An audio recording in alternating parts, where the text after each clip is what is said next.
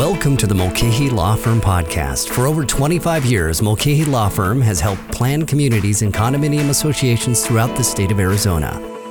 Please go to iTunes or your favorite podcasting platform and leave us a rating and a review. Thank you for listening. Here's Beth Mulcahy. Good morning, everybody. Welcome to our 2023 virtual HOA Condo Academy.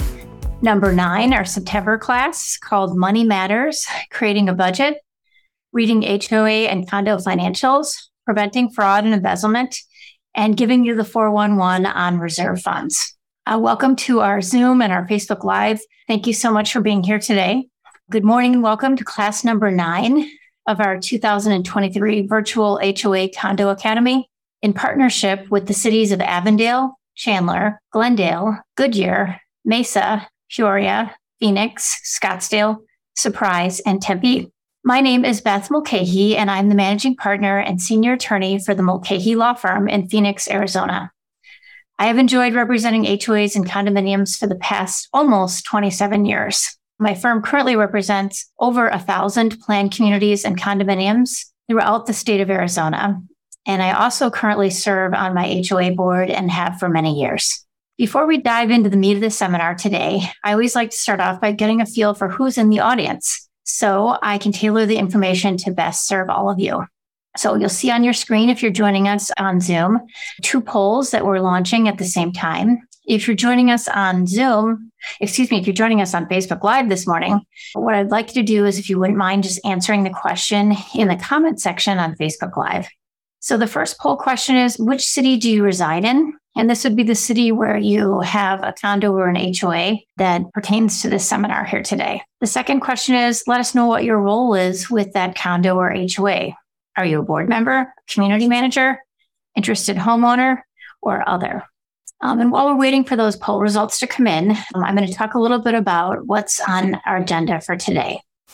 In today's class, I'm going to start out by providing a summary of the HOA and condo bills that have been signed into law in 2023 during this legislative session.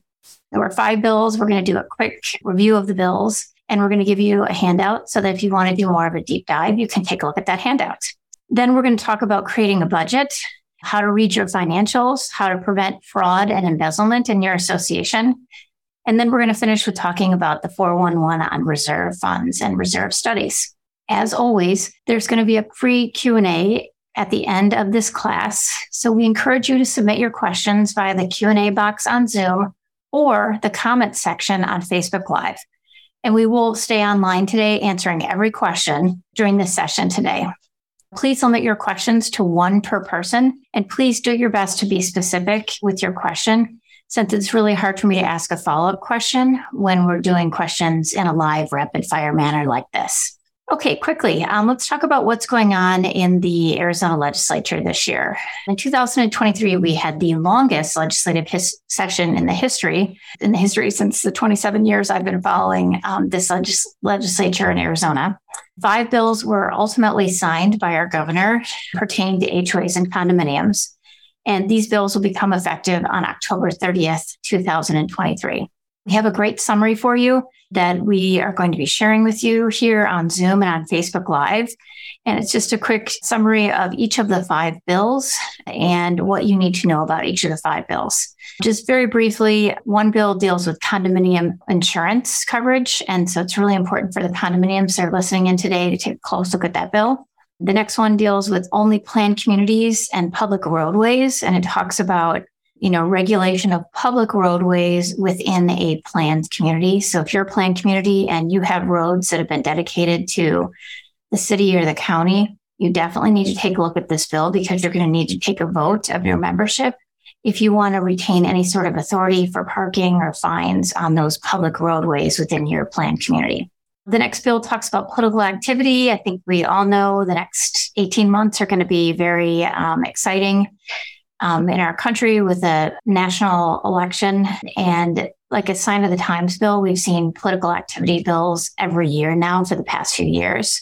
And this bill would allow the association to prohibit a person who is not accompanied by a unit or a lot owner or resident of the association from entering the premises if the association restricts vehicular or pedestrian access. So basically, if you live in a guard gated community, this bill will apply to your condo or planned community. And if a person is trying to enter your community to get a petition signed for political purposes or to campaign, if you live in a gated community that restricts vehicular or pedestrian access, no one can enter unless they're with um, a person who is a unit owner, a resident in your association. There's another bill about board removal. This applies to both planned communities and to condominiums. And basically, this is really important because um, there's a whole process for removal of a board member from office. And if you want a deeper dive on it, you can look at our cheat sheet called Top 10 Things You Need to Know About Community Association Law. You can find that on our website at mulcahylawfirm.com. But bottom line is, there's a whole process on how board members are removed from office in Arizona. Doesn't matter what your CC&Rs or your bylaws say about board removal, this state law applies. So each year they've been fine tuning this state law, and this year they fine tuned it even more. And basically, what it says is that if the board doesn't act in a timely manner upon the petition to remove a board member or board members from office. Um, and the timely manner means you have to call a, a, special meeting of the membership to vote on the removal of the director or directors pursuant to a petition that's submitted in compliance with Arizona law. If you don't call the meeting and notice the meeting and then hold the special meeting within 30 days after receipt of the petition, the penalty under state law is that the members of the board of directors are deemed removed from office effective at midnight on the 31st day. So, really serious consequences. If your board's receiving a removal petition and you don't act on it in a timely manner consistent with what the statute requires, meaning that you have to verify the names on the petition, you have to call a special meeting of the membership. You have to send out notice and a ballot for the special meeting of the membership. And then you actually have to conduct special meeting of the membership all within 30 days, which is really quite a fast timeline for you to do that. Um, there are consequences, meaning that the board of directors is removed on the 31st day. And last but not least, um, this applies to planned communities and condominiums, protected flags.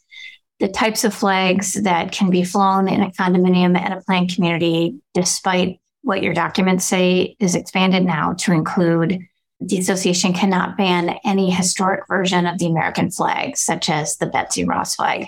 So again, these five bills are going to be going into effect October 30th. We're going to be talking in more detail about these and probably spending some time, a great deal of time at, at your um, the next neighborhood services virtual HOA Academy class in October because it'll be the timing will be just perfect. All these bills will be going into effect, and we'll give you some examples as to how you know these bills are going to apply to your associations, and also going to answer the most commonly asked questions about these bills. So make sure you turn tune in next month because this will be an important um, class just you get the deep dive on the legislative update for 2023. Again, our firm is sharing with you, or if they haven't shared already, they will be sharing with you um, our updated summary of these five bills, which are going into effect on October 30th. Okay, let's switch back and look at our polls. So, wow, we've got a lot of people here today. We have over 125 on Zoom with us here today and about 12 more with us on Facebook Live. So, welcome to all of you. So, the first question is Which city do you reside in? So, we have almost every city here is represented here today. So, Chandler has 5%.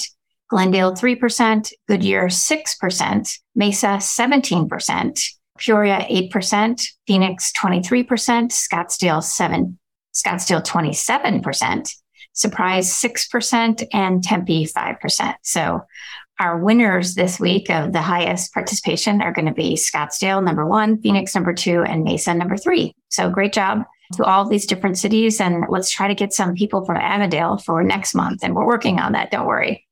Okay, whole question number two is what's your role with the community? So 65% of you are board members for your community. 19% are interested homeowners and 14% are community managers.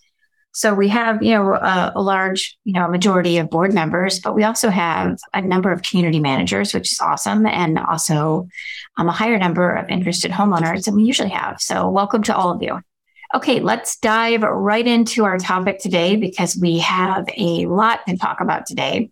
Basically, what we're talking about today is money and money matters. And what are the different aspects of running an association that where financial um, savvy and financial knowledge is important. And so I think the first topic we want to talk about because it's most relevant and timely right now is the HOA or condo budget for your community for 2024.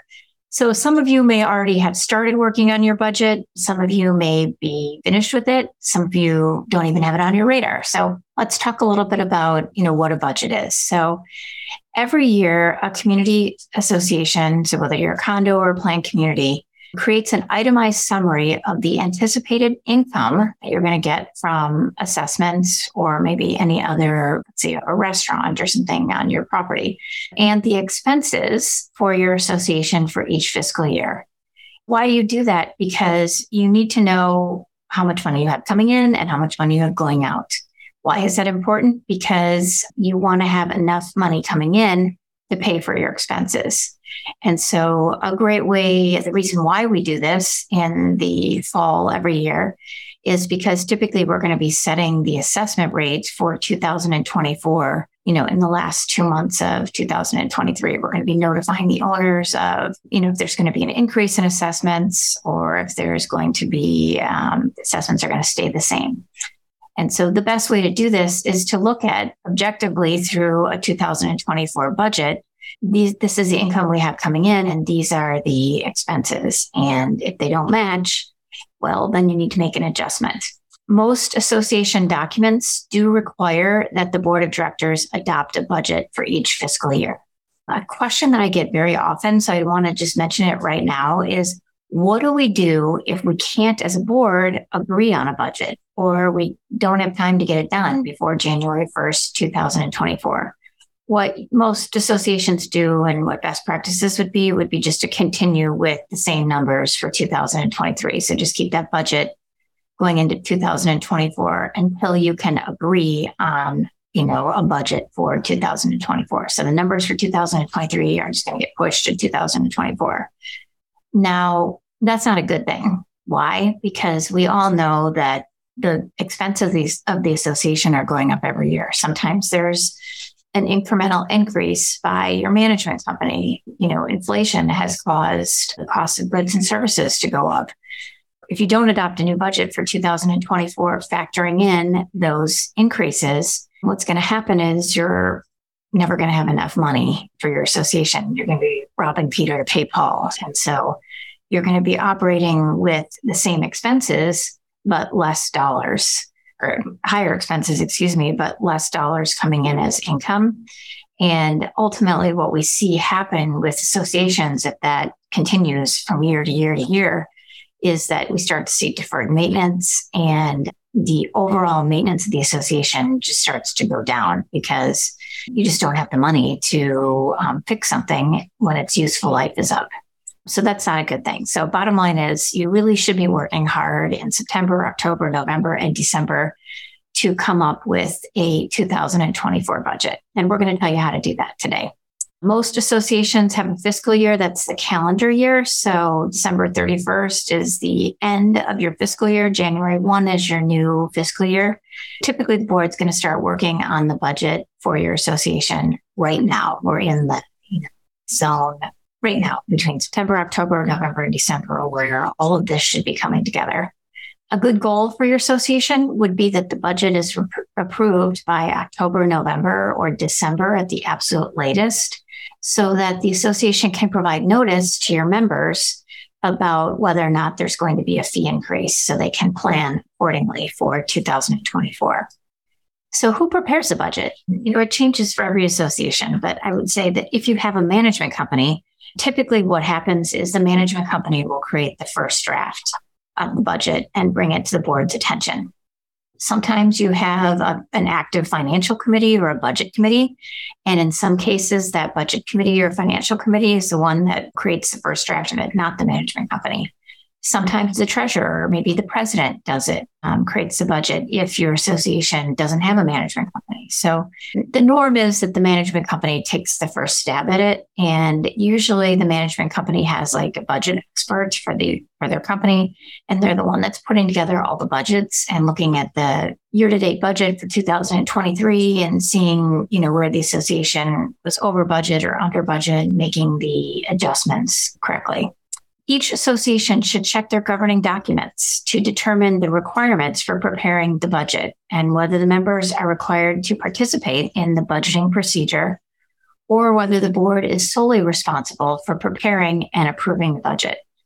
In some cases, if you're a condominium, the budget may need to be approved by the membership at a regular board meeting. And so you want to make sure you're checking your documents to see if you're one of those condos that has that requirement it's an added step. And if you do have that requirement, you really need to get on the budget early and create it early for the next fiscal year. Okay, so once the budget, the first draft of the budget is presented to the board, what happens is the board of directors should review the budget and discuss it and make edits if needed and then ultimately, the goal is that a majority of the board is going to approve the final budget. Now, as I mentioned in my introductory remarks here today, I have served on and off my board now for, I think, 13 or 14 years. And so some years it's easy, some years it's not easy to get the budget approved. Um, surprisingly, this year we approved the budget for 2024 in July or August, which is actually kind of shocking. Other years we've gone right to November and December, and there's a lot of fighting, and people are upset about you know the increases, et cetera. But this year we were able to really hone in on what expenses we thought were going to go up based upon 2023 numbers, and we were able to agree um, on the budget for my association.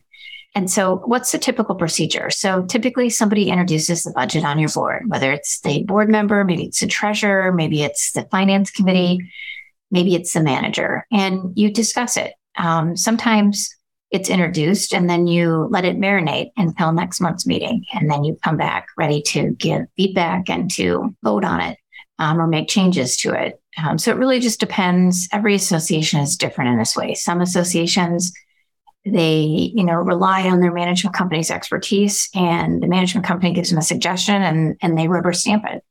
Other associations really do a deep dive on the budget and they spend time discussing it line by line. It really just depends on the level of detail that your board wants to have on the budget for next year a couple of things to think about also at this time are do we need membership approval of the budget? Remember, I talked a few minutes ago about some condos, if it's in your CC&Rs, that the members have to approve the budget. That's an extra step. After the board approves the budget, then the next thing would be to just notice at a regular board meeting that the 2024 budget is going to be discussed. And, you know, the way that the law reads is that if more people object to the budget at this next board meeting, then approve the budget, then it's not approved. So have I ever in 27, almost 27 years seen that happen? Never. Um, I've never seen the homeowners essentially block a budget. So it's very unlikely that something like that would happen. The budget should be, like I said, reviewed and ultimately approved by the board of directors. When you're discussing the budget, this, these are some things that I think is important whoever is introducing the budget to the board and the homeowners are in attendance too, of course. So they're listening to this sometimes very carefully because they're worried about finances. So, first things first, when you're presenting the budget, present the backup information on how the line items were determined and how estimates were obtained. Provide simple information that's easy for everybody to understand. Discuss only the most important items. Like if the line items aren't changing from 2023 to 2024, you really don't need to spend a lot of time talking about it. But like, let's say that your electric bill is going to go up 25%. I think you, you, your electric funds that you are putting aside for the budget are going to go up by 25%. I think you really do owe it to the board and to the members of your community to explain how and why you increase the line item for the expense for electricity then likely it's going to be because you looked at what happened in 2023 and we underfunded or under budgeted for what the actual needs were going to be. Um, talk about trends that are going to help show the future of the association's expenditures. So I think we all can agree that insurance is going up, electricity is going up, water is going up.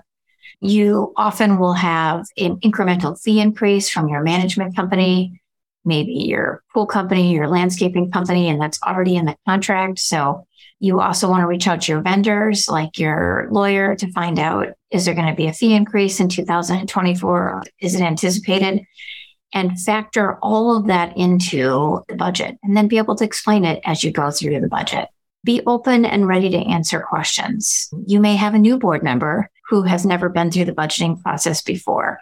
And if somebody isn't understanding it or has a lot of questions, what you might want to do is say to that board member, Hey, let's have a sidebar after this meeting and I can go through this and do a deep dive with you for whoever's introducing the budget.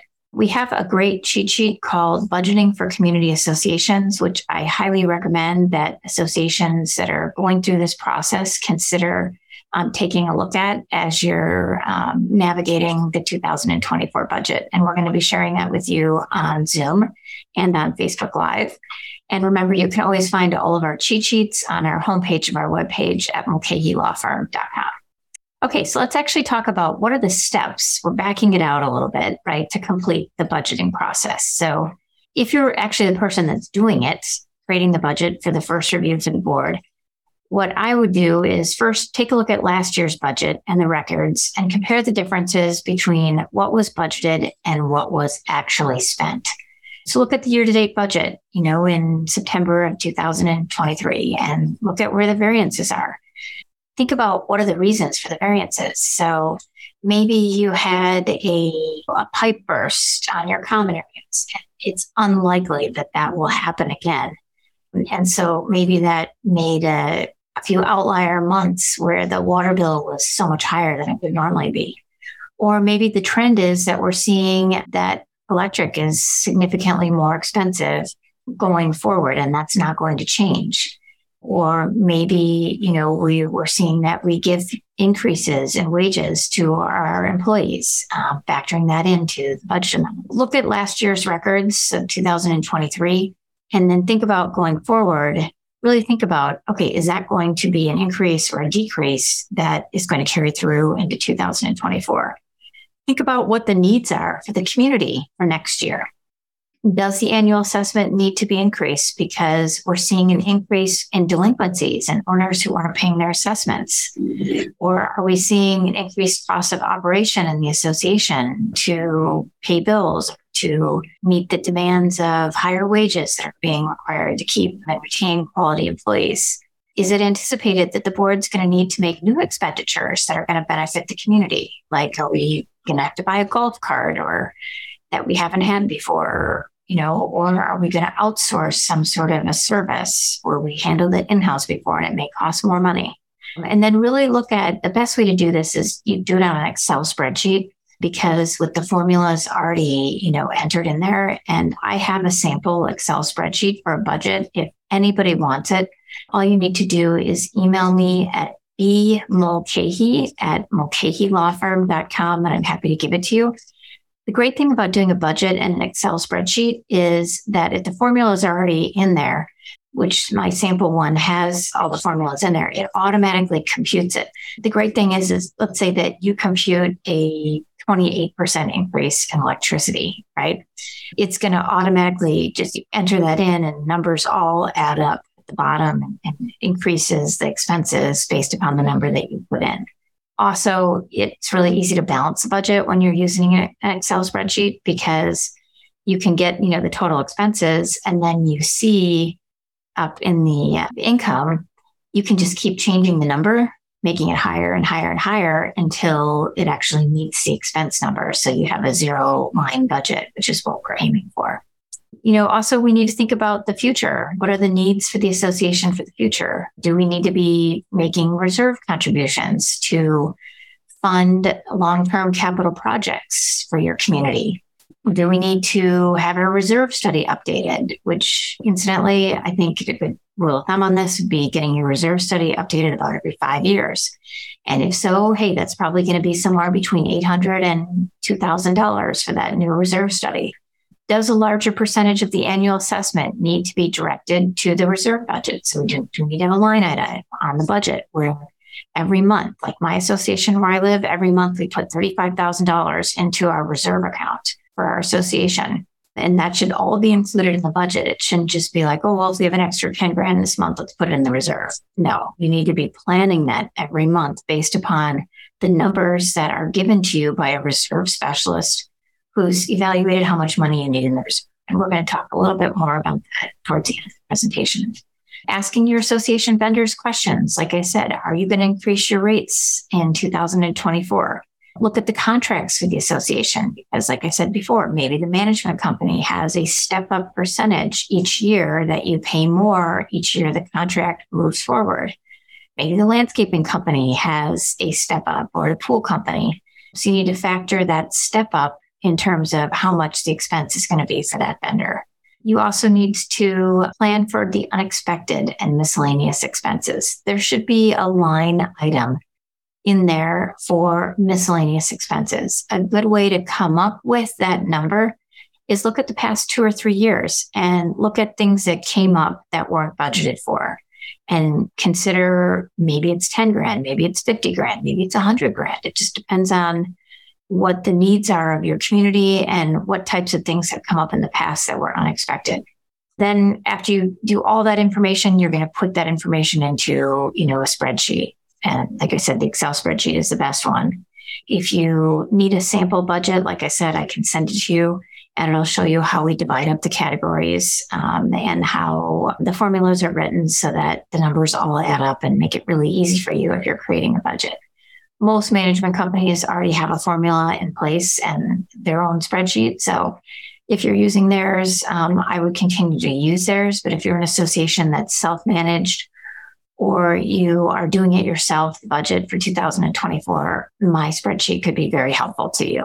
And so basically, like I said, after you do all this hard work on the front end on the budget, then it kind of comes to the fun part. Uh, where you put it into the spreadsheet, you put the numbers into the spreadsheet, what each line item is for expenses, and then each line item for income. And then you look to see is it balancing? And do we need to increase the assessments? Do we need to lower some of the expenses in certain categories? You play with that a little bit so that you can get that budget to a zero so that your income coming in goes out in expenses and you know there's no leftover money at the end of the year. Okay, so that's just kind of the quick 411 on the budgeting process. Again, I'm going to direct you to our cheat sheet on budgeting for community associations. It's a great overview and could be very helpful for you for your association as you're going through the budgeting process. Um, also remember that our firm is always here to help you if you have any issues with regard to your association's budget or your board is at a you know a dysfunctional standstill and you can't um, get a budget approved because there's differing views on how expenses of the income are, are being um, portrayed in the budget. Bring me in to help. Um, I have worked with many associations that basically can't get along and need an independent third party to come in and evaluate things and give recommendations so that all of you can move forward and get out of the dysfunction. Okay, the next topic we're going to be talking about is reserve studies and reserve accounts. So in our budgeting process, we talked about, you know, reserve studies and reserve accounts. Just as a starting point, we're going to start with a poll. And so just out of curiosity, want to make sure everybody's still awake 34 minutes into the presentation here today. Poll number three, which is Has your association conducted a reserve study for your community? Either yes, no, or I don't know. And if you're joining us on Facebook Live, if you wouldn't mind just answering that question in the comment section on Facebook Live, we'll factor in your feedback too. Okay, so we're going to kind of move forward while I'm waiting for the poll results. Actually, they're already in. So 75% of you have already conducted a reserve study. That's awesome. 16% say no, and 9% say I don't know. Okay, so I'm very happy to hear that of you know 133 people live on Zoom and maybe 12 or so more on Facebook Live that we have such a good representation of you that have a reserve study. Let's kind of uh, back it out a little bit and talk about what is a reserve study? What does Arizona law state say about reserves and reserve studies? And what are best practices for your community? As a starting point, we have a great cheat sheet called um, Reserve Funds for Community Associations, and we're going to be sharing that with you on Zoom and Facebook Live. That is a go to resource that gives you the 411 on everything you need to know about reserves. What are they? What's a reserve study? How much do they cost? And we're going to be talking a little bit about, about the main points on that here today. So I encourage you to take a look at that cheat sheet. Um, and as always, you can have a copy of these cheat sheets, all of our cheat sheets, over 65 of them, um, on our firm's website at mulcahylawfirm.com.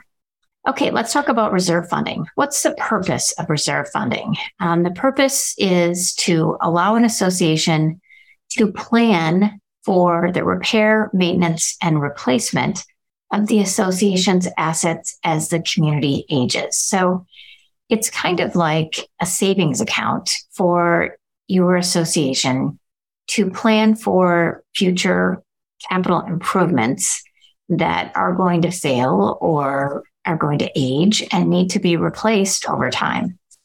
And so this reserve funding is a way for associations to spread out the, the money that's needed to pay for an item. So it instead of going with like a special assessment for $25,000 per unit per lot, basically what it does is it just allows the association incrementally to put aside money every year so that when the useful life of the pool or the clubhouse or the jacuzzi or the tennis courts or the pickleball courts or the volleyball court or the pavement in the community or the blacktop in the community or the entrance signs or the guard, the gates that go up and down it provides an opportunity for us to plan for okay, how long are these useful before they're going to need to be replaced?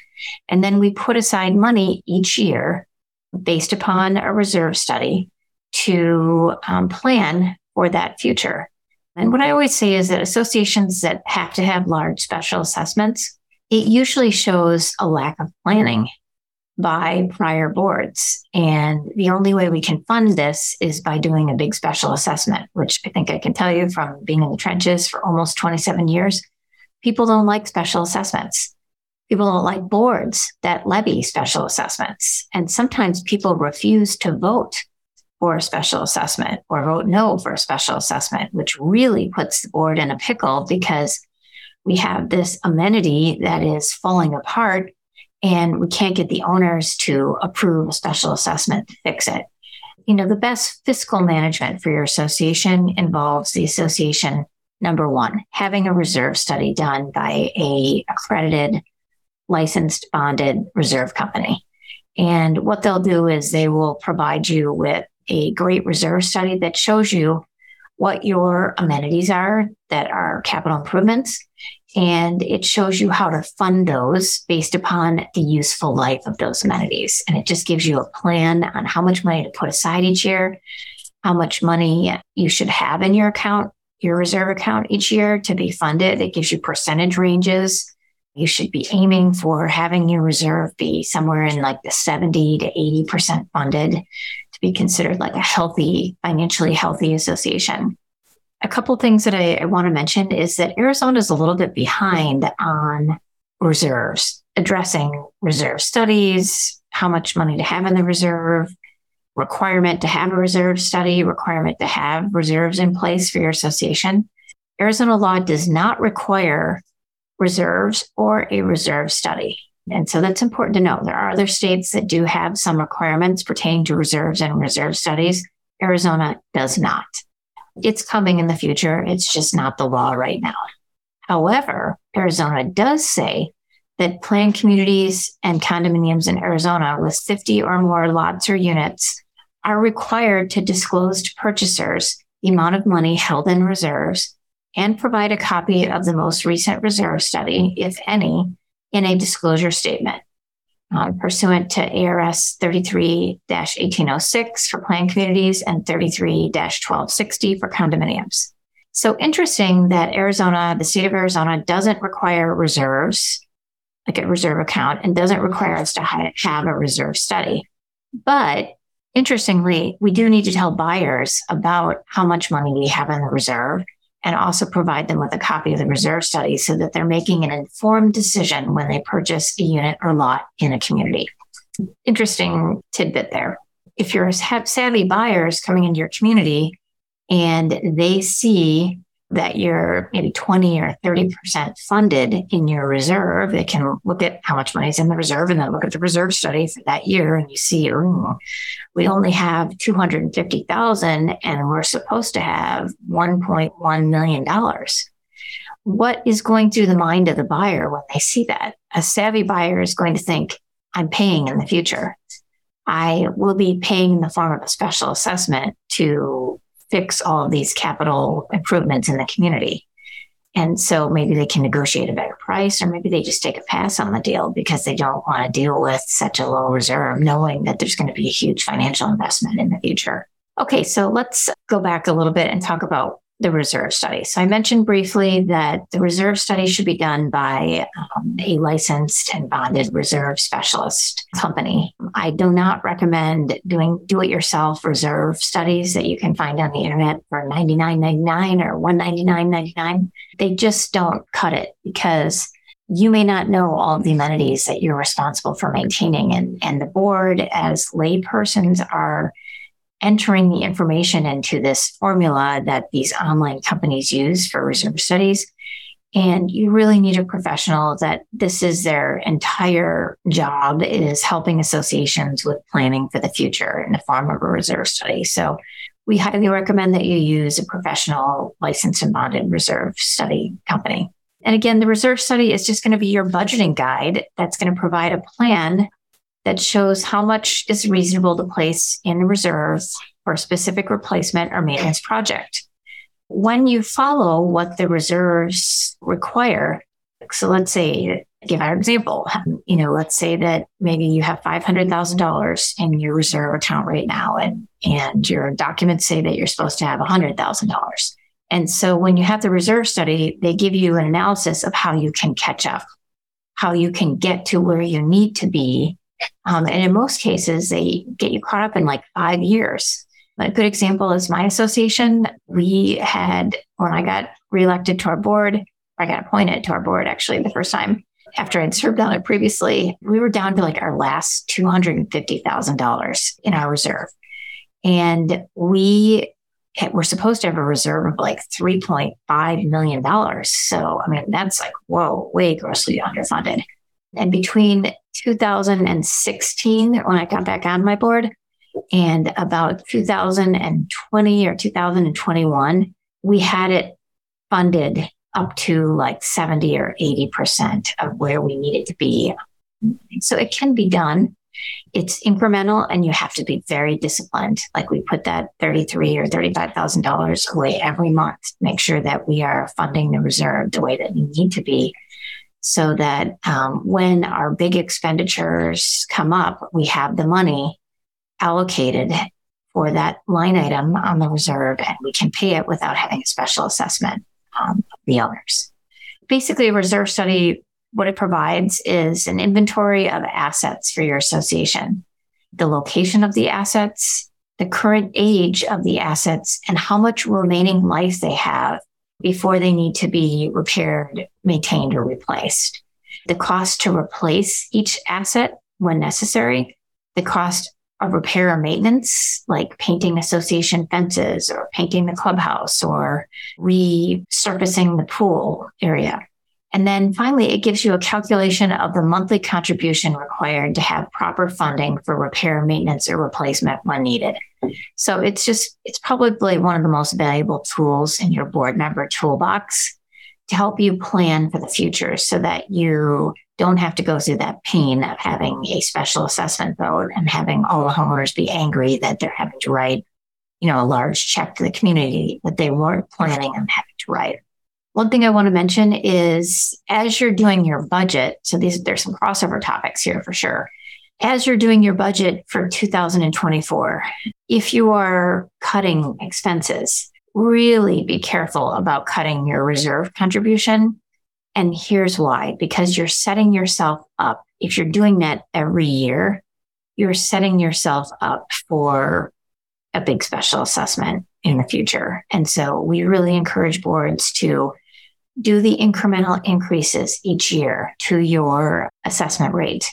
You know, you should be doing at least cost of living increases if your documents allow you to do that with ownership. And the worst thing I, I hear from boards sometimes is we ha- we're, we're doing so well. We haven't raised our assessments in 12 years. And I'm thinking to myself, that is the worst thing you could have possibly just told me because I now know that you are not financially savvy. You are not looking at the expenses for your association that are going up every single year. And now you are behind and need to play catch up. And it's just a really bad place to put your association in, especially like if a lot of board members say, I just want to get off this board. I don't want to be on it anymore. Um, you don't want to turn it over to the next group that's coming in to run your board with a whole bunch of problems. So be fiscally sound. Be, you know, manage this in a fiscally sensible way. And the way to do that is get a reserve study, follow the recommendations of the reserve company. I mean, maybe you say to the reserve company, hey, we don't want to be 100% reserved, 100% funded in the reserve we're happy with 60, 70, or 80% funded. Um, and then have them back it out and tell you how much money you need to put in each year to get there over a period of time if you're behind on anything. How, much do reserve studies cost? I mean, really, it could be anywhere from like 800 bucks to three or four or five thousand dollars, depending on how large your association is and how many amenities that you have. What are some reasons for establishing the reserve fund? I think we talked about this before. Buyers aren't going to want to buy in your community if they see that disparity between what the reserve study says and how much you actually have in the reserve. It shows that there's going to be a special assessment in the future, and it shows that the board hasn't been managing fiscally sound way. It's a planning tool. Another benefit of the reserve study, it's a planning tool so that there's less stress on the board and less stress on owners having to come up with a large payment in a short period of time to meet a special assessment. It also meets some fiduciary and legal requirements that you're acting in the best interests of the association if you're serving as a board member. It distributes evenly the contributions of prior members and current members. So it's it's kind of unfair if somebody's lived in the association for 30 years, right? And then they sell their home or their unit to you know, a third party, and then bam, third party just moved in, has only been to the pool once, and now they're paying a $30,000 special assessment, right? Um, and so it's fair in that it spreads it out over the history of the association, the history of the owners, so that everybody's paying their fair share. A reserve fund minimizes or negates the need for special assessments. I've said that multiple times here today. And a reserve fund, having a reserve fund that is adequately funded enhances the resale values because associations have to disclose information about the reserve fund, how much money have in there, and then also a copy of the reserve study. So it if a savvy buyer is looking at this and they see that you're 60 or 70% funded or 80% funded, which is kind of the sweet spot for reserves to show that you're doing what you're supposed to be doing adequately in terms of funding for the future, it's just a good sign and it's going to enhance your resale values for owners that are looking to sell their properties. We talked a little bit about how much a reserve study costs, what should not be included in a reserve study, budgeting for assets that would have an estimated useful life equal to or greater than the community itself are typically excluded from reserve funding. Some examples would be like the complete replacement of elevators. You know, maybe some insignificant expenses would also not be included. Although I will say this on the elevators, my association, we do include that. Um, we also include pipes. Even though the pipes may have been there for 50 years, we're thinking ahead that the pipes are, we're going to have to resection the pipes and, and replace them in the, in the next 20 years for sure. Oftentimes, natural disasters and accidents, we don't have a line item for that in the reserve. So that's typically not going to be um, included in the reserve study. However, there might be insurance coverage for those types of items. Okay, so we're moving right along. Our next topic is we're going to talk about how to read HOA and condo financials. So, probably the, the most important thing to think about when you are serving on your board is that you have a fiduciary responsibility to your community to make sure that you know you're taking a look at the financials of the association at least once a month. Now, the treasurer, I was the treasurer for my association for several years. They have a higher scrutiny. Um, when I was serving as the treasurer of my association, I was spending about an hour a week looking at the finances of the association and signing checks for the association. Myself, we had two signatures, two board members were signing every check that was over a predetermined amount, like thousand dollars. So if you're a treasurer for your association, you need to have a m- much more heightened heightened um, analysis of the financials. If you're a board member, you still need to be looking at the financials. You can't just count on the treasurer to do it. A couple things that you should be thinking about um, when you're dealing with HOA fin- financials. So, number one, you should be looking at the year to date budget um, every single month. Are you over? Are you under? Are we going to have enough money at the end of the year? What are some things that we can do to handle any over budget items? You want to look at the reserve study especially when you are looking at what types of things need to be done in the upcoming year, meaning that their useful life has expired and they need to be replaced. Um, you should be having an audit review or compilation done every year for your association. That's the law in Arizona. You have to file state and federal taxes annually, so keep that on your radar. You should be looking at the board packet carefully, like the financial statement, the check register, the um, bank statement for the association and looking for unusual things in there, like wire transfers to third parties that shouldn't be happening, or checks, corporate checks being made out to personal individuals without any backup or documentation. It was like petty cash, or if it was getting reimbursed for light bulbs or whatever. And so, kind of a, a, rule of thumb, I would say, is if you're a treasurer, I would spend at least an hour a week looking at the financials for your association. If you're a board member, you should be spending at least somewhere between 10 and 30 minutes a month, usually before the board meeting, looking carefully through the financials and making sure that everything appears to be in order and asking questions at the meeting. Something isn't adding up, ask a question like, hey, what is this wire transfer? And I want more information on this. Or I don't understand why our reserve is going down. We used to have 1.7 million in there and now we only have 1.2. Why is that? And so just being savvy and keeping your eyes open and reviewing things is really important. Okay, another thing that's very important if you're a treasurer of your association, you need to know how to read a balance sheet. And so we're going to share with you a great resource um, on how to read an HOA or condo association balance sheet. We're going to be sharing that on Zoom and also on Facebook Live. Remember, if you're new to the board and you haven't had a lot of experience or you're a new treasurer and you haven't had a lot of experience in dealing with corporate financial books and records, make sure that you're attending seminars on um, how to read a financial statement and make sure that you're reaching out to your trusted advisors, your CPA, your lawyer. Um, I've gone in and done boot camps for association boards that want to understand better how to handle finances and how we can maintain a level of scrutiny on the finances and what are some warning signs of things that we need to be looking for and just a full explanation. Like what I've done when I've gone in is I get the board packet and I just go through it with them and I say, okay, page one, this is what I'm looking for. Page two, this is what I'm looking for. And we just do it in kind of a boot camp way where it's typically on Zoom and we're all on there together and questions pop up. I answer them and we move on. And don't be scared of the financials. It's not something that's so complicated that somebody that doesn't have a master's in business you don't need that.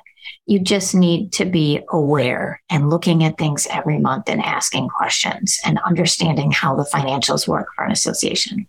Okay, our last topic for today is always kind of a scary topic, and people get a little bit freaked out when I teach this only as a class. So I always kind of throw it in at the end. And basically, what this is, is how to prevent theft and fraud and embezzlement of your HOA and condo funds. You know, if you think this can't happen to you, I'm going to tell you it can happen to you. I've been in our industry in Arizona for almost 27 years. I have seen numerous instances of issues with board members stealing money, management company employees stealing money, management companies stealing money from associations. And if you just Google HOA or condo and fraud and embezzlement, you're going to come up with so many hits, your head's going to spin. It's something that happens in our industry. So the purpose of bringing up this topic is not to scare you, but just to tell you what are the warning signs that you should be looking for and what are the things that should be raising your eyebrows on and being concerned about. These are the warning signs. Okay. So what, what does misappropriation of funds look like? Sometimes it's someone just taking outright cash, just $2,000 check payable to the manager or payable to the board member, no explanation, or transferring funds electronically to that person. Faked expenses, another very common thing where they submit a receipt for something, but it actually wasn't for the association.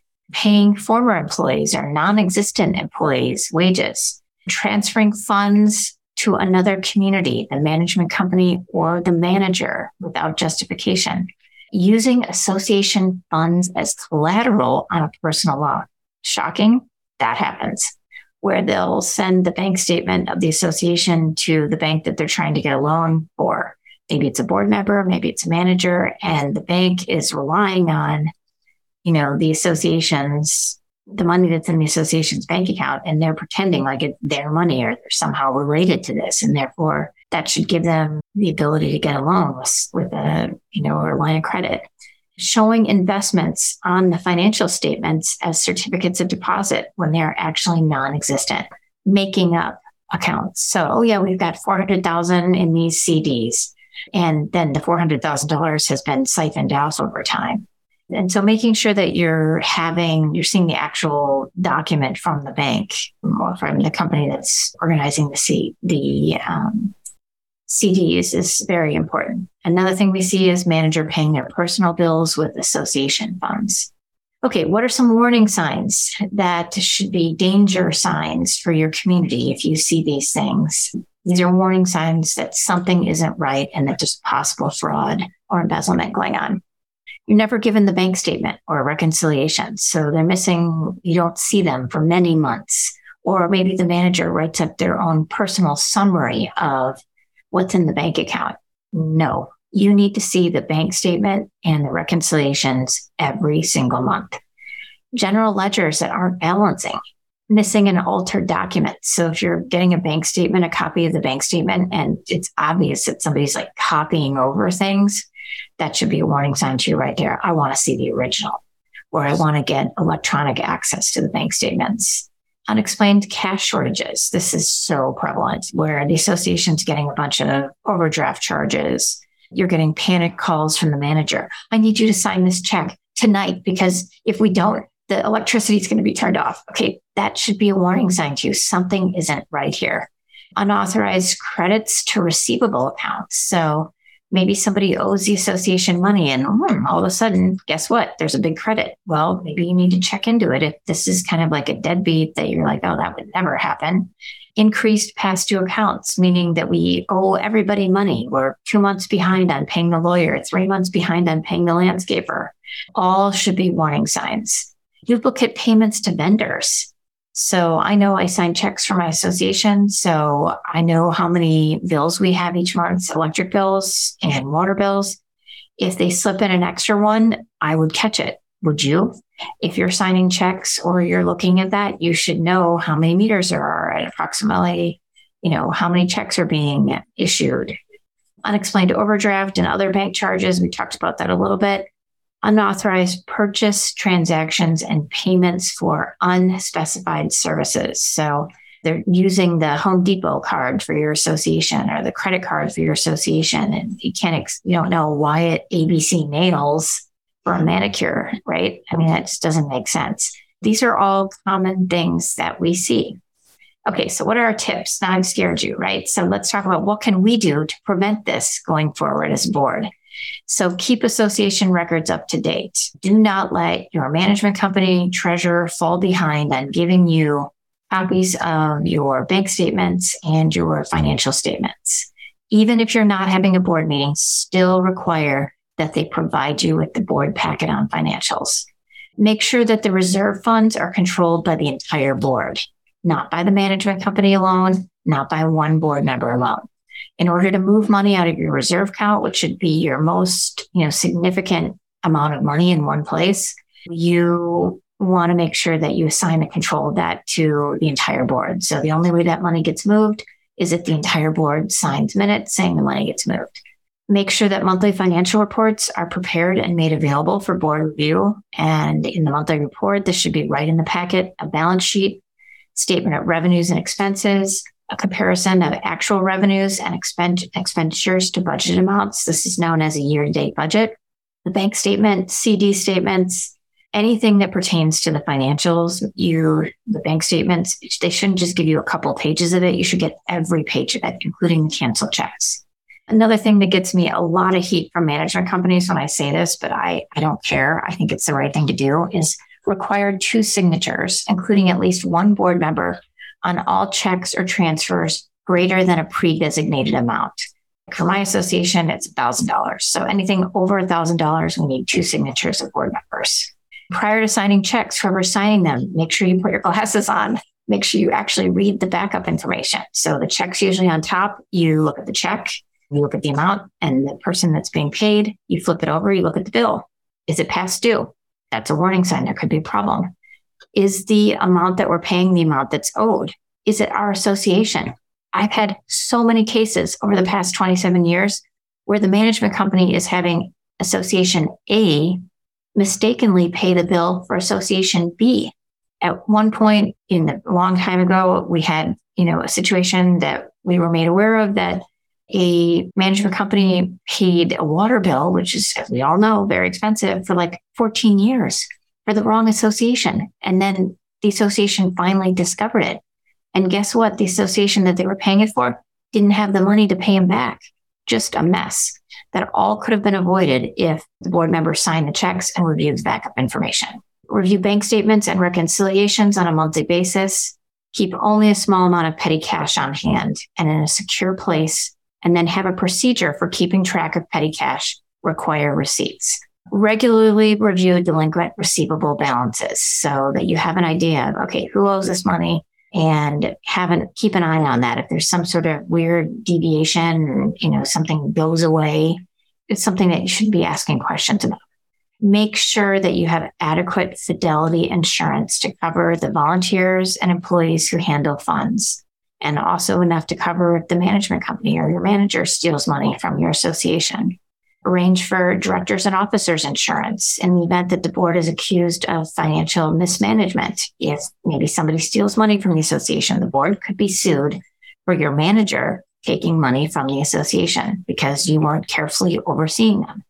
So you want to have the fidelity bond to cover the money that was taken. And then you want to have D&O insurance to cover the board in the event that you're sued because of mismanaging, not, not watching carefully the manager or maybe another board member.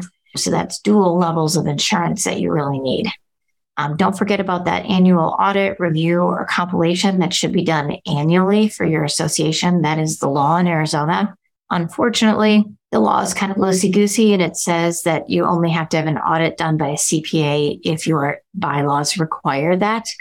But best practices, of course, would be to have an audit every year if your association can afford it by a CPA. Here's a really important tip.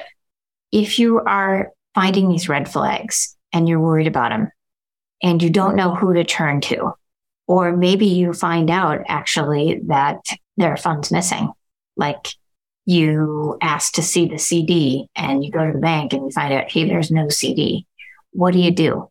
Okay, here's a very important tip you want to immediately reach out to your trusted advisors. So your attorney would be, you know, one of the trusted advisors that you should go to with this problem. Make sure that your attorney isn't going to tell whoever the perpetrator is, right? Like my client is the association. I'm my client is never the management company. So if you tell me something bad about the management company, it stays between us. You are my client. But sometimes that relationship with attorney and management company gets a little too cozy. And you got to be careful of that. If you are in the situation where there has been an embezzlement of funds or there's lots of red flags that lead you to believe that there's problem, reach out to your attorney. Reach out to your other trusted advisor would be your insurance agent.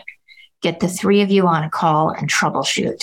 You will want to talk about what kind of insurance coverage you have, we want to talk about um, have like an audit done, a special audit that would be um, like a fraud audit to determine prove that this person actually took the money, like a higher level audit?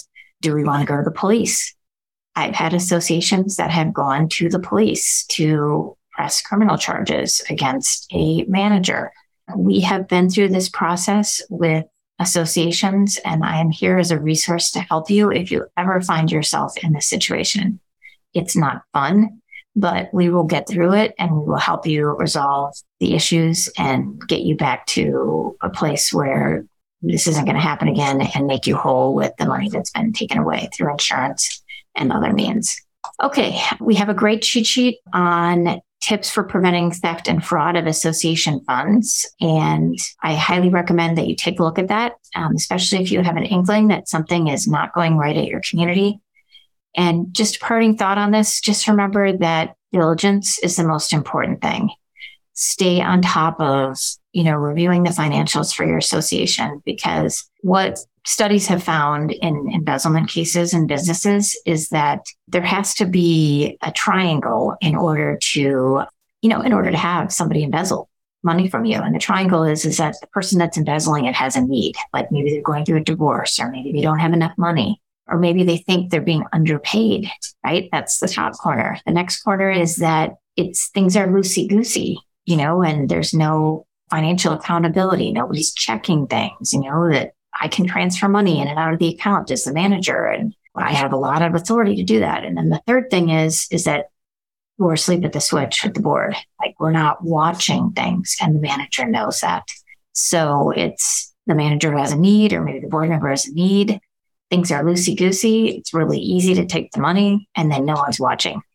We want to make sure that that doesn't ever happen to your association. So being vigilant and reviewing things and looking at the suggestions that we have in this cheat sheet that we talked about here today will protect your association so that it does not happen to you in the future.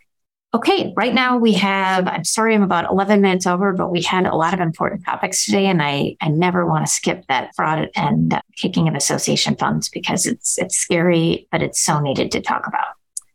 Okay, so right now we have 23 questions. So what we are going to do is we are going to just go through them in rapid fire like we always do. Um, and I'll start with question number one.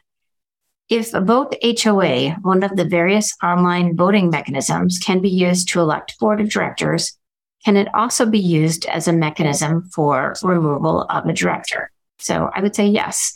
So vote HOA, there's other companies that do this. Electronic voting is allowed in Arizona. Just make sure that you're giving people that can't participate electronically because they don't have a computer or they aren't computer savvy, make sure that you're giving them a way to vote by paper ballot. And of course, the law also requires that if somebody wants to come to the meeting and vote in person, they should be allowed to do that um, as well. Question number two. In our community, the capital reserves are very low and we face some major maintenance expenses in the next five years. What is the best way to increase capital reserves? Assessments or monthly HOA dues or both? My association was in this exact same situation. So basically, what you should do, in my opinion, is get your reserve study updated. Have the reserve company plan it out for you in terms of how can we get the reserve back to where we need it to be. And it may be through increasing the assessment rate and then taking that extra money that you're using, um, that you're getting in from increased assessments and putting that right into your reserve. Or it may be through having a special assessment just to fund the reserve. So talk to your, you know, reserve advisor. Um, also bring in your attorney to help you with this because the combination of the reserve specialist and your attorney, we can really help point you in the right direction so that you can turn things around in the next five years. And it, it can be done. Like I said, my community, we went from like $250,000 to now over 3 million in less than five years. Question three, what is the best way to build an, oh, and by the way, my community, no special assessment. We just did it through increasing the regular assessment. Okay, question number three. What is the best way to build an emergency fund for our operating account and what is a target amount? We don't want to have any special assessments. So we kind of talked a little bit about this under the budgeting.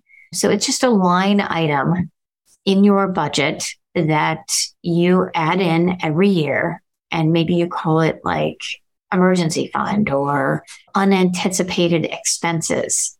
And I think the best way to do it is to look at, you know, what those unanticipated expenses were. Maybe if you can go back a decade, that's great. Go back five years, go back two years, and then guesstimate based upon the information that you have. Okay, well, we're, we're always about 20 grand each year in unanticipated expenses. So maybe you want to put in 20 or 25 this year just to make sure that we're, you know, within that zone and we don't have to rob Peter to pay Paul and take money away from another line item budgeted thing. So the best way to do it is put it in your budget and the target amount, look at prior years, see, you know, what your unanticipated expenses were. Next question, number four. If my HOA did not hold an annual meeting and election 2018 to 2022, what is their liability? How were the remaining board of directors able to operate during that period without any open meetings?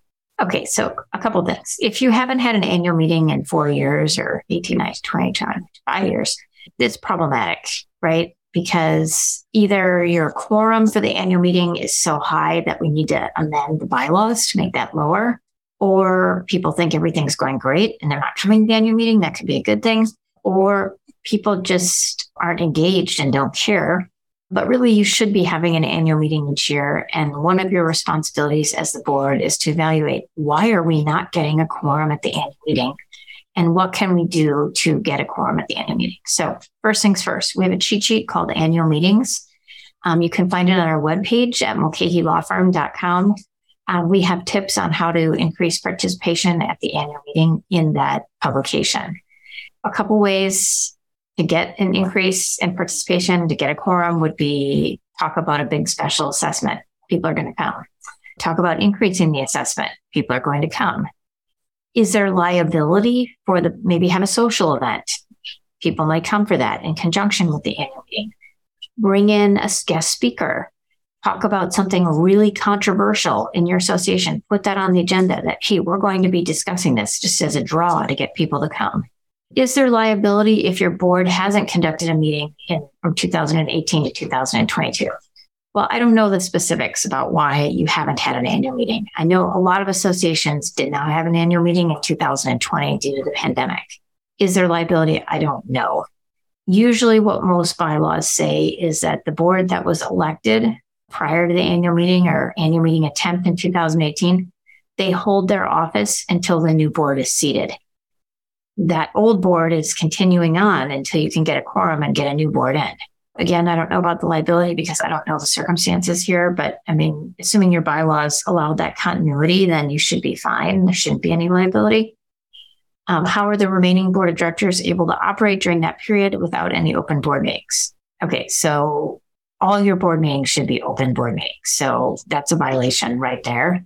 And there could be liability for that even during the pandemic, boards were having open board meetings via Zoom. So, you know, I don't know how they were able to operate without open meetings. It sounds to me like that was a violation of the law. Question five Our budget is based on our fiscal year, not the calendar year, per our governing documents. Is this in conflict with state law? So, no, it's not in conflict with state law.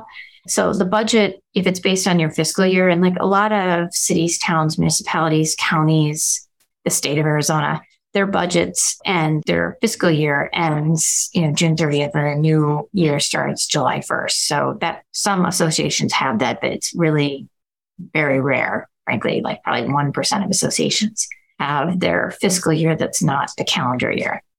So it's okay if your documents allow for that, that's fine. You still have to file taxes for your association on March 15th, the corporate taxes for state and federal taxes.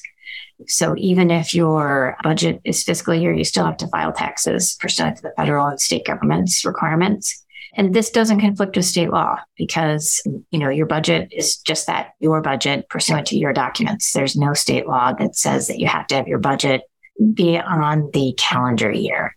Question number six. If CC&R state that a 5% increase over prior year's maximum increase in dues would you interpret that to mean that increases can be done retroactively if the prior two years did not have increases? Meaning in fiscal year 2024, we can do a 10% increase. Would you interpret that to mean still only 5% increase max every year? This is a really good question. I'm really conservative on this. I feel that if you, if your CC&R is saying you can do a 5% increase each year without a of membership, you have to use it and take it in that year. You can't bank it and say, well, we didn't increase our assessments for five years. So we should now be able to increase it 25%. I don't think a court is going to agree with that. Um, I know that there are some attorneys um, that practice in HOA and condo law that think that is true. I am not one of those. I am practical and I do not think a judge is going to agree with that. And I know that some of these other attorneys say, well, on paper, we bank it. Like we say that we're levying it, but then we don't collect it. I just, judges are smart and I don't think that they're going to fall for that. And then later collect it 25%. It just, it's not the right thing to do. That being said, go back to what I said earlier today. You know, you really should be doing a cost of living increase every year on your assessments and increasing it by that amount. Okay, number seven, assume an HOA board consisting of three directors that also provides services normally offered by a management company. Two directors constitute a quorum. Further assume that the board occasionally experiences challenges in coordinating board meeting dates and agendas by email. As a practical matter, is it common practice and or reasonable for the board to speak informally by telephone or Zoom for the sole purpose of setting meeting dates and agendas without a public notice, provided no other business, HOA business is discussed? Mm, I'm probably okay with setting the meeting dates and agendas as long without having it be an open board meeting as long as there's no discussion on the agendas. Basically, it's just, I want this on there, or let's add this there, you know, without a discussion of, well, let's get three bids for the tree trimmer or that kind of thing. Just here's what the agenda is. Does anybody have any changes or suggestions? You could do that. That probably could even be done by email. Same thing about, are you guys available for the board meeting on Wednesday, the 7th at 7 p.m.? That could also be done by email. You don't have to have an open meeting for that. Okay, question number eight Can the reserve account funds be used for a repair, such as a sewer line, that was not listed in the reserve study? There are plenty of funds in the reserve. The treasurer said no. We cannot use reserve funds for this unexpected repair that the HOA would have to do a special assessment. Is that correct? The reserve fund is fully funded. Well, something I'd want to know on this is Is the sewer line something that is an area of association responsibility? And if it is, why is it not included in the reserve study? That's a good question to me. If it's not an area of responsibility, then I mean, I agree it shouldn't be reserve funds shouldn't be used for that. Lots of times the reserve companies don't include sewer lines and they probably should be. And so it's something, a question that you should talk to your reserve company. Why was this not included? Would be one thing that I would say. And can we include it in the future? Ultimately, the board makes a decision on how reserve funds are used. So just the treasurer saying no, um, you want to talk to your legal counsel, get their opinion on it. And then ultimately the board as a majority vote should make the decision on how the reserve funds are used or not used to repair the sewer line. Question number nine, is there a legal definition of inadequately funded? I'm assuming that you mean for the reserve. And would an HOA constantly funded at 10% of reserves be inadequately funded? So the definition from my perspective, and a lot of the reserve studies just have this listed right in the reserve. They do this little bar graph. And if you're from zero to 30%, you're definitely inadequately funded. Like 30 to like 60% means that you're, you know, still inadequately funded, but not as bad as the zero to 30. And, you know, like 50 to 70 means that you're getting closer to adequately funded. 70 to 80 is probably adequately funded. And then 90 to 100 is probably going to be fully funded. Okay, question number 10. Our CC&Rs from 1984 state that the maximum assessments may be increased each year by the board up to the same percentage amount as the CPI for all urban consumers. If we are doing our budget in September for our October board meeting, does this mean that we have to use the CPI for the calendar year ended 12 31 22, or does the board have the discretion to use a more current CPI number, which is more indicative of where the current inflation rate is? Well, in the example that you gave me, it says that you can only do it the same percentage amount as the percentage increase during the calendar year then ended. So you'd have to follow it and do it by the CPI as of 123122 would be my opinion. Question 11 Should we proactively ask vendors whether their fees will go up next year? Some feel that question only encourages them to raise rates, but others feel that forewarned is forearmed and would rather know now than having fees rise mid year without warning. Okay, I can tell you just from my experience as a vendor for the association, whether or not uh, clients are contacting me to ask if I'm raising my rates plays no factor whatsoever in our firm raising rates or not raising rates. I'm raising rates when the expenses are to the point that I can't continue to operate with, you know, the income that's coming in and I need to raise the rates. So that's my chain of thought. If someone's asking me if I raise the rates, I don't think, oh, this is an opportunity for me to raise the rates. I, that is not something that crosses my mind. I don't think it's a problem at all for you to ask your vendors. As a matter of fact, I expect it. We get lots of calls this time of the year. And in case anybody's wondering, we have no plans to raise our firm's rates in 2024. Okay, question number 12 opinion to reduce the recommended reserves contribution by the previous year's earned interest. So, example, $250,000 is the 2024 contribution decreased by 25,000 interest earned in 2023. Hmm, that's a good question. I'm okay with that as long as, you know, that the reserve didn't factor that interest in and expect it. I'm fine with that. Okay, Carol, oops, sorry, wrong thing. I'm going to skip and we'll put that one at the end. Okay, or just intermix it so I don't get that in there. Okay, next question 13. If an association keeps yearly surpluses in an equity account that is used to cover any non budgeted yearly expenses, can they use those overages to increase a budget line item for the next year, thus decreasing the next year's surplus, assuming dues are not raised, or if they increase a budget line item year over year, must they raise the dues? Good question. So, no, you can play around with this if there's some surplus in an equity account that you're using to cover non budgeted expenses, so this is kind of like your emergency amount, like we discussed a few questions ago. Do we have to increase that line item because we had to, you know, use money from the equity account? No, you don't. But you want to be thinking, is this something that's going to happen yearly? And if it is, then you may want to increase it. Okay, number 14. Our last reserve study did not identify what are specific amenities. Where else would this be identified? We're specifically wondering about our aging, ugly, little used clubhouse that some of us would like to tear down rather than spend a fortune to redo. I mean, I don't know who did your reserve study, but that was a major mess. That should have been in there reserve studies outline in detail down to the furniture at the pool what needs to be replaced. So I don't know who did the reserve study, but it sounds like they did not put that in your reserve study. You probably need an updated reserve study um, with more detail specific on the amenities. Okay, next question. Question 15. If we plan to do turf conversion as a new project in order to reduce water costs, can this project come out of reserve funds? I think it probably can. I would touch base with your reserve company that did your reserve study. You'll want to add that to your reserve study too, because the artificial turf has a shelf life. And so you want to make sure that you're budgeting for that in the future.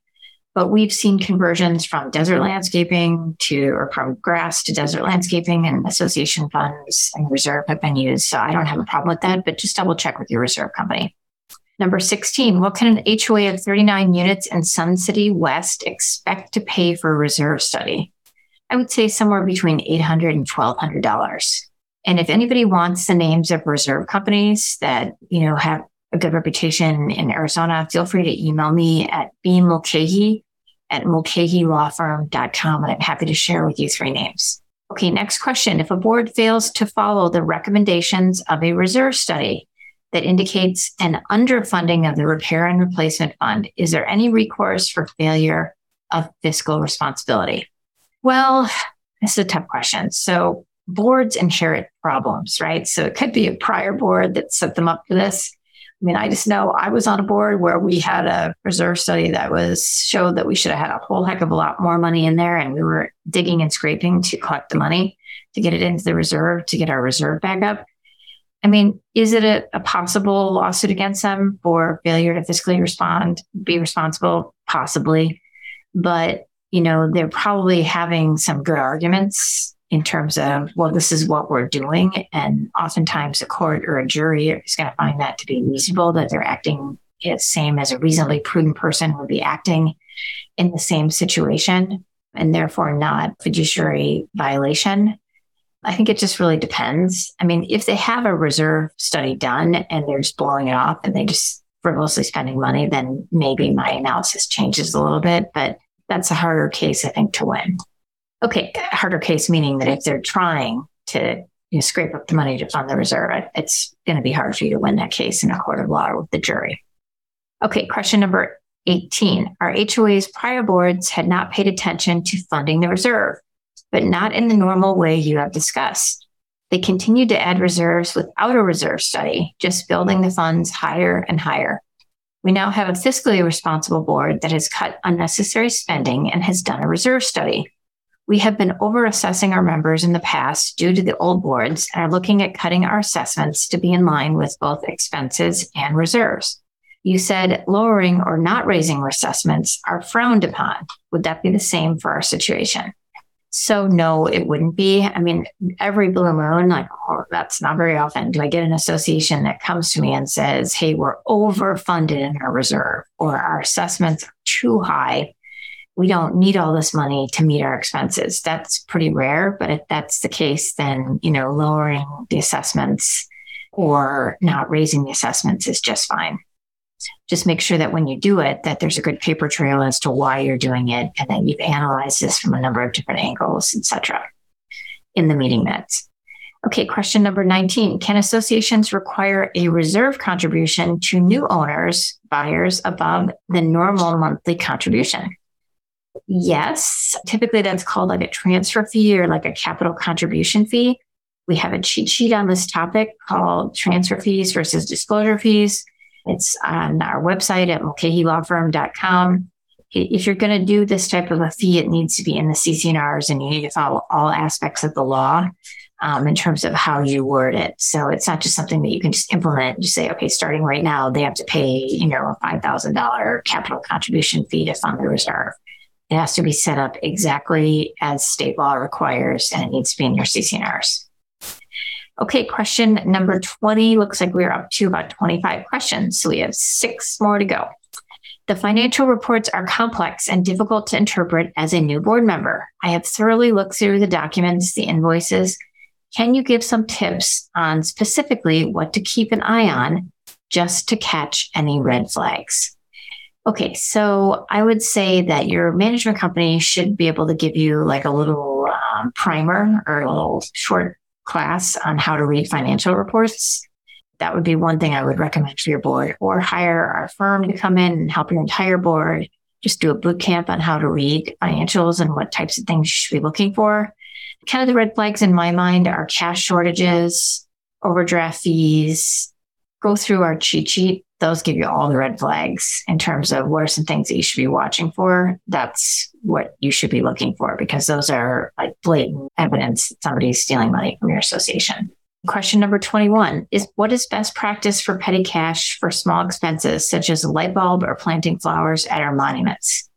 Best practice would be that the person that either spends the money to buy light bulbs that they submit a reimbursement request to the association and the they submit the receipt with it. And maybe a little write up as to where the light bulbs were used or it's written on the receipt you know that would be one way to handle it. If the association has petty cash and you're just sending the manager or the building engineer or a board member to home depot to get something same thing. Give them money that you think it's going to be for petty cash. So petty cash out on the outside of the envelope who it went to the date how much, and then petty cash back in. So is there change? And then the receipt showing the expenditure that deducted from the petty cash. Question number 22 What are best practices for better oversight and repairs and projects to avoid inadequate repairs that reduce asset lifetime and cost more in the long term? Oh, I have this problem at my association right now. um, so you have an, an aging community, it sounds like, and you're making repairs to avoid long term things that really need to be replaced, right? And there's really, you need to get some advice from, you know, there's companies that will come in and they will do like a master plan for your association. I mean, I don't know how large you are, but if you're a larger association, like over 500 units, you probably need an expert to come in and look at what your assets are and where you are in terms of repairing them and come up with a master plan to pay for these big projects. Putting band aids on, so for better oversight on repairs to avoid asset, you know, replacement. Sometimes it's not the best thing, you know, just putting a coat of paint on something that's rusting down to the core it may not be the best thing. But I mean, I guess what I would say is talk to your vendors that you're bringing in to do the work and say, what is your recommendation on this? Or should we continue to, if the light fixture costs $1,800 and the repair costs 1600 and it's not going to work, isn't it better just to take it out and put in, you know, like a $2,000 one? That's what the going rate is for it now. I mean, over time, you're going to get ahead instead of having all these little repairs that add up over time, but actually don't ever give you a new asset or a new capital improvement. Talk to your vendors, make good business choices, avoid putting your self interest above the interests of the association. So sometimes on these boards, we see people that uh, maybe are on fixed incomes and they look at an expense and they think, I don't want to pay for that. I'm not going to be here in 20 years. So I just, I'm only going to vote for the repaint, caulk and walk. Well, if the window is leaking, caulking and walking isn't going to fix it, right? And it could cause more major damage down the road. Just thinking about what's best for the corporation, listening to your trusted advisors, reaching out to your attorney to get a second opinion if you're not sure things are being handled right. Okay, next question from one of my favorite former clients who used to be on the board, but I think she's here as a homeowner today. How would you get your association to be 100% transparent with financials? They never provide a monthly statement. So what I would do is I would um, make a records request. Under Arizona law, you're allowed to make a financial records request. You can ask for the bank statements. You can ask for the check register. You can ask for the financial statement for the association. You can ask for copies of all CDs. If they don't provide it to you, do it in writing. If they don't provide it to you within 10 business days, they're violating the law and you can go to court.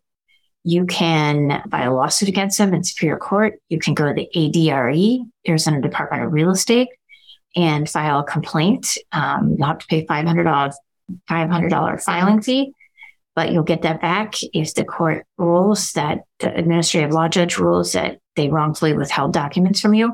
So you have remedies, but I would start with writing a letter, ask them for the information first. And if they don't provide it, then consider your legal remedies. Last three questions. Um, we have significant 15 year loan for capital expenses. Should the loan accounting be in the assets on the balance sheet or under liabilities or both? It's probably already factored in on the assets in terms of the money on hand. And it definitely should be a liability because you have to make a monthly payment to pay for the loan payment every month.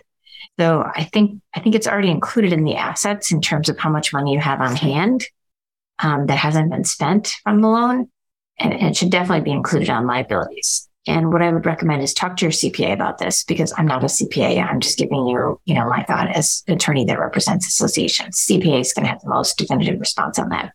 Okay, last two questions. Would you recommend a company or individual for a reserve study? Yes, I'm happy to provide three names to anybody who wants to email me. My email address is bmulcahy at mulcahylawfirm.com. Last question. When you say reserve is 70% funded, does that refer to each year? We need $100,000 predicted to be needed for this year, and we have 70,000 in the reserve fund. So yes, it would be just for that year, funded for that year. That's correct. So if you're 70% funded, it's as of the current year that we are in. Okay, that's it. We had a lot of questions today, 26 questions. I want to mention a few things before we sign off for today. Thank you so much for all of you being here today. At one time, we had almost 150 live viewers on Zoom and many others on Facebook Live. Great for all of you to be here today. Thank you for taking time out of your schedules to want to learn more about financials in your association. Our next learning opportunity is going to be Friday, October 6th at 9 a.m. We're going to be hosting our virtual First Friday free call in where I will answer HOA and condo questions live for your association. Some additional details can be found on our website. Um, and questions can be submitted now through the morning of October 6th at 8:45 a.m. Also, we're going to be conducting another neighborhood services uh, virtual HOA Academy class on Tuesday, October 17th. And the topic is going to be legislative update. We're going to be looking at the ins and outs of the five new laws that are going to be going into effect on October 30th. And we're also going to be talking about hot topics pertaining to associations. So um, we're going to be diving into the industry's hottest topics, such as green initiatives and associations, electric car charging stations, you name it. We're covering what the hottest topics are in our industry right now. So please don't forget to join us for those two dates, First Fridays on October 6th, and then our Neighborhood Services Virtual HOA Academy class on October 17th. We want to give you plenty of notice. We have a little change in date alert. Remember that Thanksgiving's a little bit earlier this year. It's actually on my daughter's birthday. And so we are this year, we're going to be having our um, neighborhood services virtual HOA Academy class a week earlier than Thanksgiving. Now, no, we normally have that class the um, third Tuesday of every month at 11 a.m. In November, we want to give you a heads up nice and early that we're going to be having it um, on Tuesday, November 14th, just so that we don't catch any of you on vacation or getting your turkeys prepped or whatever that week. Um, so we're going to be changing that class to a week earlier, and we'll continue to publicize that and have that information on the website. Okay, lastly, please consider leaving our firm a Google review. We're sharing the link right now in the chat on how to leave a review. Um, we are always happy to get feedback from our valued customers and those of you who attend our seminars on how we're doing in these classes, how we can improve, topics you want to hear more about so that we can continue to improve our service and do a better job for you when providing you these educational seminars. So the Google review link will be shared with you shortly if it hasn't already been shared. Um, I really appreciate those reviews because it gives me an opportunity to hear directly from you how we're doing. Thank you again, and I look forward to seeing all of you in October for our two upcoming classes. Thanks so much, everybody, and look forward to seeing you in October. Don't forget, our free cheat sheets are available for download at mulcahylawfirm.com. The intent of Zoom, Facebook Live, First Friday free call-in, videos, and podcast is to provide a forum for board members and community managers to receive answers to HOA and condo legal questions. Please note, the content in these sessions are general in nature and is not intended to and should not be relied upon or construed as legal opinion or legal advice regarding any specific issue or factual circumstance. You should directly consult with an attorney for advice regarding your individual situation.